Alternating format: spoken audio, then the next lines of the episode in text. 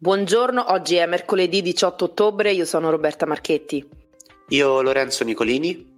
In questa puntata parliamo della terribile aggressione avvenuta ai danni di un operatore di stazione. Lunedì sulla Metromare, alla fermata di Piramide, oltre 20 pendolari si sono avventati contro il 48enne con 2 stent al cuore, furiosi per i disservizi provocati dalla pioggia. Continuiamo poi a parlare dei lavori per il Giubileo, o meglio dei disagi provocati dai lavori per l'anno santo. L'estate 2024 sarà senza tram. Il deposito di Porta Pia, l'unico in città dedicato ai tram, sarà chiuso a luglio e agosto per interventi di ristrutturazione. Prosegue la protesta degli studenti contro il caro affitti, le tende però si spostano dalla Sapienza e arrivano davanti Montecitorio. Passiamo poi alla cronaca. Blitz antidroga a Ostia, ai Lotti, la distesa di case popolari del litorale, compravendita di cocaina, crack e hashish a tutte le ore, 11 gli arresti. E chiudiamo con una notizia su Damiano David dei Maneskin, che ha fatto perdere la testa ad Anitta, pop star brasiliana da 65 milioni di follower, che lo ha scelto come protagonista del suo video bollente. Questa è RomaToday, la rassegna stampa di RomaToday in 15 minuti.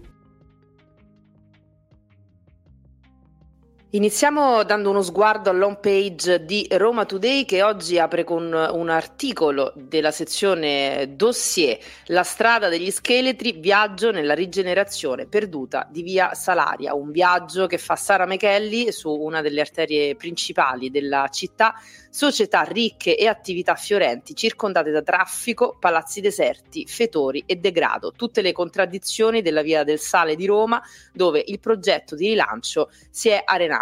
E lo trovate in apertura sull'home page di Roma Today di questa mattina, che poi dà spazio ad altre due notizie, una sulla mobilità sostenibile, gara della mobilità dolce, Roma batte Milano grazie alla ciclabile Nomentana, la capitale è al quinto posto in Italia per numero di spostamenti casa lavoro e casa scuola in bici o con mezzi alternativi all'auto come monopattini ad esempio. E ancora in home page la proroga, Deor e Tavolini, la regione complessivamente favorevole alla proroga della scadenza. La vicepresidente Roberta Angelilli sposa le iniziative parlamentari di Fratelli d'Italia, che vorrebbero una proroga fino al 31 dicembre 2024 delle regole semplificate per l'occupazione di suolo pubblico.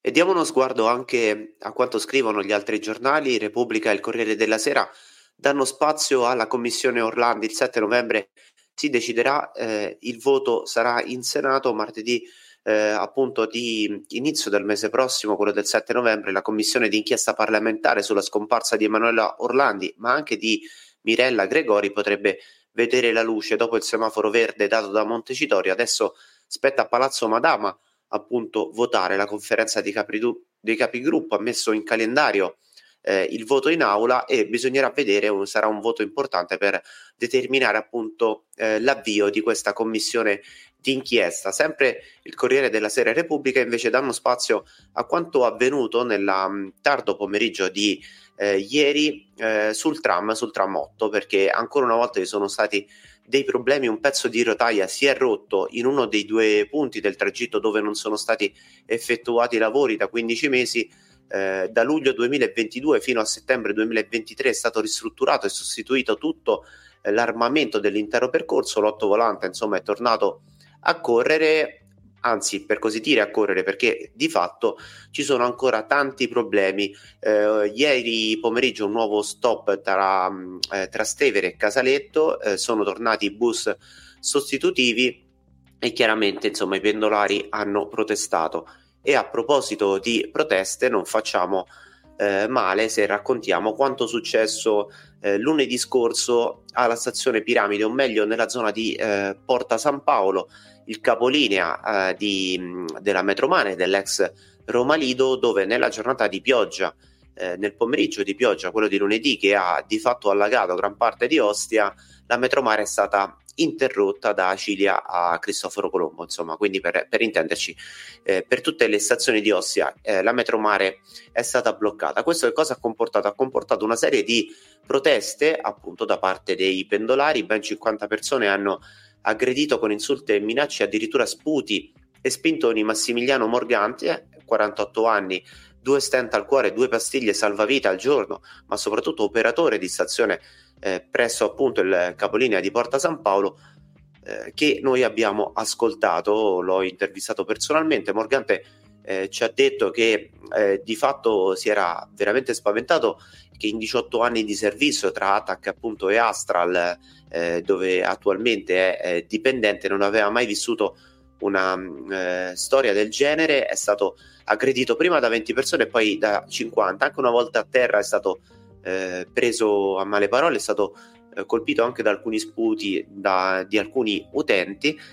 Massimiliano è rimasto fuori dal gabbiotto della stazione, dove si era rinchiusa la sua collega, la capostazione, perché aveva paura. Sono intervenute più tardi le volanti della polizia e il 118, che hanno portato il dipendente in ospedale. Fortunatamente lui non ha riportato ferite, ma essendo cardiopatico ha avuto comunque una prognosi di 5 giorni. Questo però attesta qual è l'umore di chi prende i mezzi pubblici, soprattutto la Metromare, ma anche i tram, ma anche la Metro B, perché a proposito di Metro B, proprio ieri sera c'è stato un guasto alla Metro B che ha causato dei rallentamenti per tutta la linea dalle 5 del pomeriggio fino alle 20, per un problema legato alla diminuzione della tensione della linea, e quindi tutte le corse della Metro B di fatto hanno viaggiato con ritardi siderali. A proposito di trasporti, sarà un'estate 2024 senza tram in vista del Giubileo 2025. Infatti il deposito di Porta Maggiore, l'unico presente in città dedicato ai tram, sarà chiuso per effettuare degli interventi di ristrutturazione,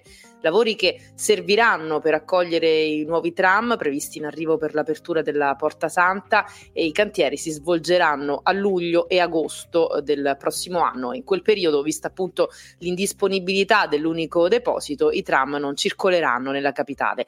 Un forte disagio, ma è stato scelto questo periodo proprio perché in concomitanza con la chiusura delle scuole e con un minor afflusso quindi di pendolari, ma di certo non mancheranno i disagi. Chiudiamo il capitolo della mobilità e apriamo di nuovo, purtroppo, quello della viabilità, o meglio degli incidenti stradali con esito mortali. Nella giornata di ieri c'è stata la vittima numero 153, avete sentito bene, 153, tra le strade di Roma e provincia in questo 2023. Un pedone di 78 anni è stato investito da un uomo al volante di un furgone Citroen Jumper ed è morto sul colpo mentre stava portando a spasso il cane su via di Portonaccio intorno alle 11:30. L'uomo, pensionato, che viveva lì in zona, è morto sul colpo. La strada è stata chiusa chiaramente in via Latino Silvio. Sul posto la polizia locale di Roma Capitale, che indaga. Anche il figlio della vittima si è diretto sul posto. Il conducente del furgone, un uomo di 73 anni, è stato portato in ospedale perché è sotto shock e sottoposto ai test di alcol e droga. Gli esiti sono negativi, ma ancora una volta si attesta come i pedoni, insieme agli scooteristi e ai motociclisti, siano le vittime sempre più frequenti delle strade di Roma e dintorni. Ultima pagina, passiamo alla politica, o meglio una decisione politica che sicuramente inciderà su molti romani, perché è stata approvata ieri in Assemblea Capitolina la delibera proposta dall'assessore alla mobilità Eugenio Patanè, che riduce da 3 a 2 il numero di vetture associabili a un pass disabili. Roma quindi dice stop ai furbetti del tagliando dedicato ai portatori di handicap. Attualmente, pensate, sono circa 73.000 i pass associati a 173.000 auto, quindi più del doppio. Con la stretta saranno circa 106.000 le automobili a non poter più beneficiare del pass, che permette, ricordiamo, oltre che fermarsi sugli stalli dedicati ai disabili, anche di passare nella ZTL. Ogni titolare del tagliando potrà associare 2 mezzi, ma anche qui c'è una novità, perché uno sarà il principale e un altro secondario, e quest'ultimo potrà essere utilizzato con il pass esposto soltanto tramite una richiesta ad hoc, che sarà anche limitata nel tempo a seconda delle esigenze del richiedente. E torniamo a parlare della protesta degli studenti contro il caro affitti, solamente che questa volta le tende non sono state montate davanti alle sedi universitarie, ma davanti a uno dei palazzi simboli della politica, ossia Montecitorio.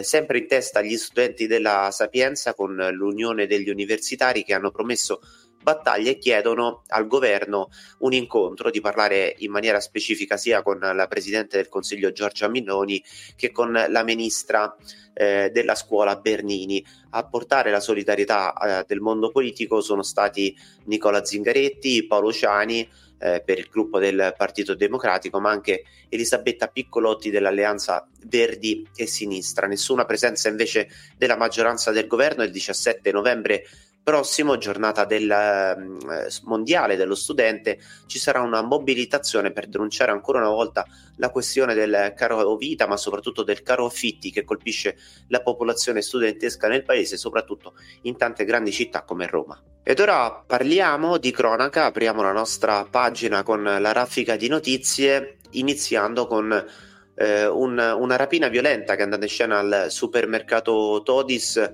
dove un dipendente, un uomo di 31 anni, dipendente appunto del discount di via del Forte Braschi, è stato preso a pugni durante un colpo messo a segno da due malviventi.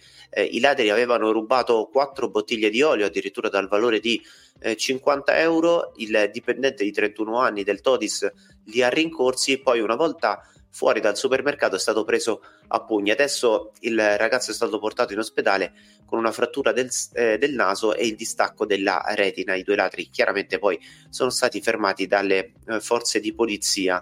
Un altro blitz invece è andato in scena a Roma, questa volta ad Ostia. I carabinieri insieme alla procura di Roma hanno arrestato 11 persone, 15 quelle indagate in un'indagine iniziata nel 2021 e conclusa nel 2022, che nell'arco di un anno ha raccontato come il giro di spaccio dei Lotti riuscisse a consumare ben 150 compravendite quotidiane di droga, un giro di spaccio che faceva guadagnare ai pusher 3.000 euro al giorno. La zona è quella appunto dei Lotti, come dicevo, il complesso di case popolari lungo via Vasco de Gama, che flirta con la zona di Ossia Nuova, quella di Piazza Gasparri, dove appunto spadroneggiano e hanno spadroneggiato per anni anche gli spada.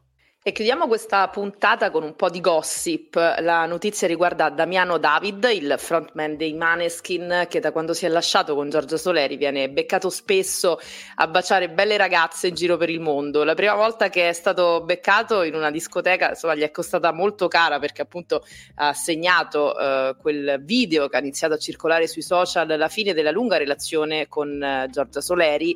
Poi hanno detto che si erano già lasciati da diverso tempo, che la loro era una relazione aperta. Fatto sta che non è finita benissimo tra i due. Pochi giorni fa sempre Damiano è stato immortalato con un'altra ragazza, una giovane attrice americana, Dove Cameron, a Los Angeles, sempre in una discoteca. Stavolta invece i baci del cantante sono finti, quelli di cui parliamo oggi, ma non sono dispiaciuti né a lui né alla fortunata, che è Anitta, una pop star brasiliana famosissima da 65 milioni di follower, che ha scelto proprio lui come protagonista del suo ultimo video, un video molto bollente, ha dato qualche assaggio sui social. La canzone si chiama Mil Veces, che significa 1000 volte, e Anitta ha scritto poi su Instagram, condividendo la foto del bacio hot con Damiano, ha scritto ai follower: ora sapete perché avrei registrato questo video altre 1000 volte. Mica scema Anitta.